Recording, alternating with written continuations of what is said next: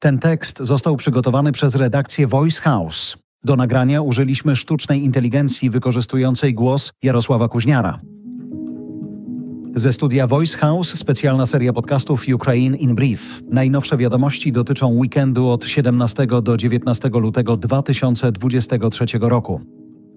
Nie ma wątpliwości, że Rosja popełnia zbrodnie wojenne, mówi wiceprezydent Stanów Zjednoczonych. Na konferencji bezpieczeństwa w Monachium Kamala Harris przypomniała, że Rosja przeprowadziła atak na ludność cywilną, dokonała morderstw, tortur, gwałtów i deportacji.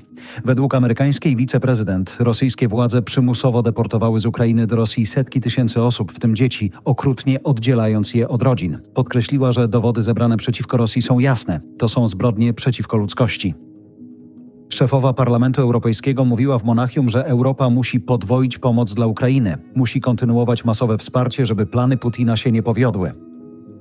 Premier Wielkiej Brytanii także sugerował, że trzeba podwoić wsparcie dla Ukrainy. Jego zdaniem zbiorowa pomoc Zachodu robi różnicę, ale z każdym dniem Rosja zadaje jeszcze więcej bólu i cierpienia. Jedynym sposobem, żeby to zmienić, jest zwycięstwo Ukrainy, mówił brytyjski przywódca. Prezydent Ukrainy powiedział do uczestników konferencji w Monachium, że bycie Dawidem oznacza walkę. Powinniśmy mieć jednak narzędzia, dzięki którym zwyciężymy. Wytknął Izraelowi, że nie pomógł jeszcze Ukrainie, ale Zełęński wierzy, że to tylko tymczasowe.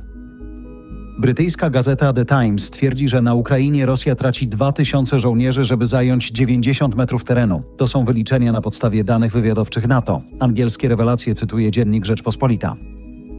W najbliższych dniach mają rozpocząć się negocjacje w sprawie przedłużenia porozumienia zbożowego między Ukrainą, Rosją, Turcją i ONZ. Porozumienie zbożowe to umowa z lipca zeszłego roku, dzięki której możliwy jest eksport ukraińskiej żywności na cały świat. W Kijowie w pełni przywrócono ruch tramwajów i trolejbusów. Przerwa trwała 56 dni, brakowało prądu z powodu rosyjskich ostrzałów. Teraz znowu działa kilkadziesiąt linii tramwajowych i autobusowych. Rosyjskie linie lotnicze Pobieda uruchamiają regularne połączenia do Turcji. Od czerwca do tureckich kurortów mają latać samoloty z Czelabińska, Jekaterynburga, Wołgogradu czy Kazania.